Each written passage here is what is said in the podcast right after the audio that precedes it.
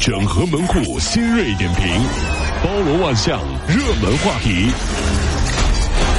有请陶乐慕容长寿。整合最近城所有的网络热点，关注上班路上朋友们的欢乐心情。这里是陶乐慕容加速度之 Tom Show。黑龙江鸡西，六十七岁的谢大爷在超市买了八块八毛钱的葡萄，排队交款。然后呢，收银员说啊，我们这儿不收现金，哎呦啊你只能用微信。大爷一怒之下拿着葡萄就往外走啊，然后让保安给拦住了。大爷非常生气，我拿的又不是假币，你还不收现金，你这是在羞辱我老头子不会用微信吗？确实，现在现实生活当中啊，移动支付已经成为主流了。嗯如果说啊还有一定要用现金的情况呢，大概只有两种，嗯，一是红包，嗯二是压岁钱，差不多一会。对不对啊？嗯，不一样，不一样啊！因为这种时候呢，用现金才有惊喜。嗯，一摸，嗯，你再看对方的脸色，嗯嗯就知道对方是不是满意了。哎，啊，那还是算了，那还是微信发个红包吧。但那是吧是我认为像这种啊，就你想一大批的这个老年人，毕竟他用手机是有障碍的，对啊你不可能，你要给人家选择呀，哪可能都一个一条道啊？那老大爷说了，说当时在我让我这儿在这站了好久啊，就是要排了那么长时间的队。对我心里也难受啊！怎么嗯了？老年人不会用手机是罪吗？你是魔鬼吗？你们是啊？所以啊，老大爷生气是有道理的。你看，在咱们这儿就完全不可能出现只有一条经济通道的情况。没错了啊！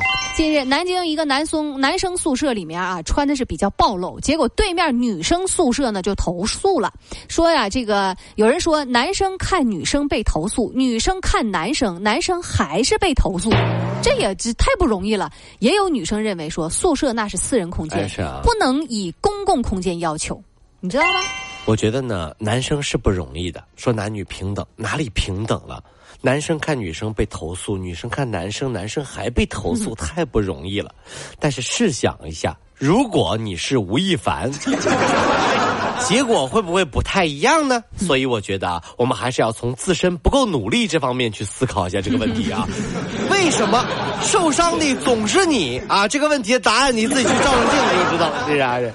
高铁再次出现女乘客霸座的这个行为，那么呢，距离八月二十一号那个霸座的男乘客事件仅仅是二十九天又发生将。近一个月又发生这事儿了啊。广铁局工作人员回应了，说啊，为什么当时我们没有乘警呢？是因为长途列车才配备乘警，短途列车一般没有乘警。所以没有资格采取强制性措施，对吧？我觉得未来呢，高科技了，很简单，高铁直接通电，对不对？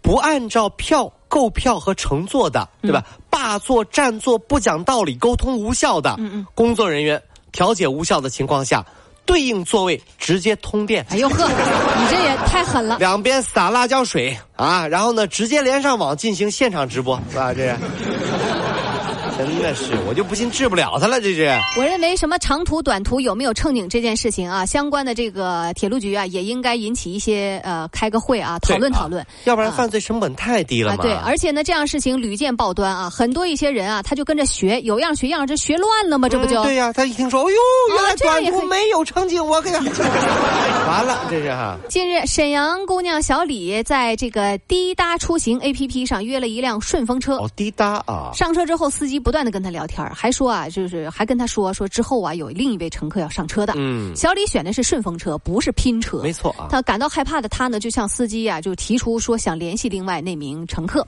没想到司机听完之后啊，就情绪特别激动，开始开始破口大骂了。小李无奈选择了报警，司机还变本加厉出招侮辱。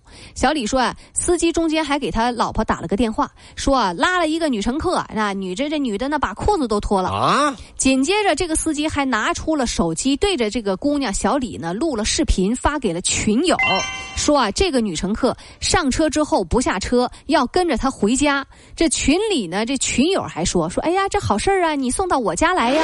他们还在无所谓的开玩笑，司机还放话了，说我就应该把你拉到辽河边把你的衣服都脱光。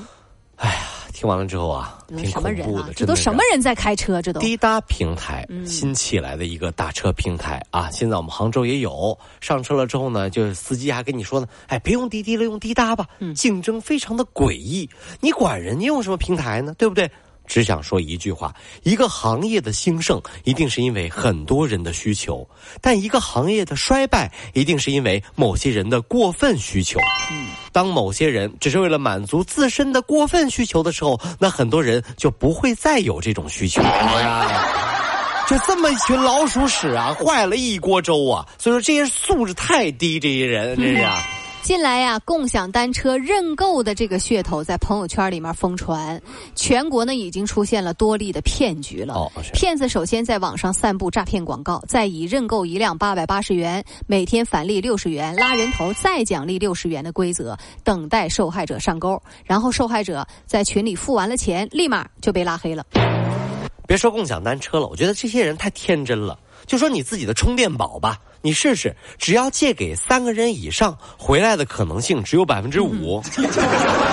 下次再见到你的充电宝啊，可能是在某个朋友的朋友手里了。答案是啊，上次拿错了，或者啊，我也不知道啊，我是问小丽拿的。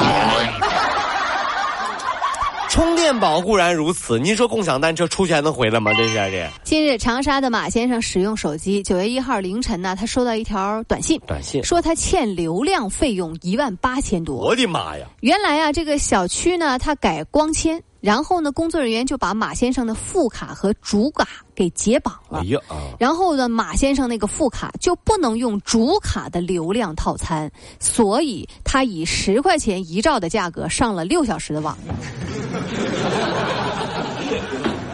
我说没有提醒是吧？这玩意儿，哎，这太黑了，这这也太吓人了。所以一定要记得哈，没事呢，还是多看看书，不要总玩手机。毕竟呢，看书费的是眼睛，看手机费的是钱呢。这太过分，这哗哗哗，我怎么的我就一万多没了？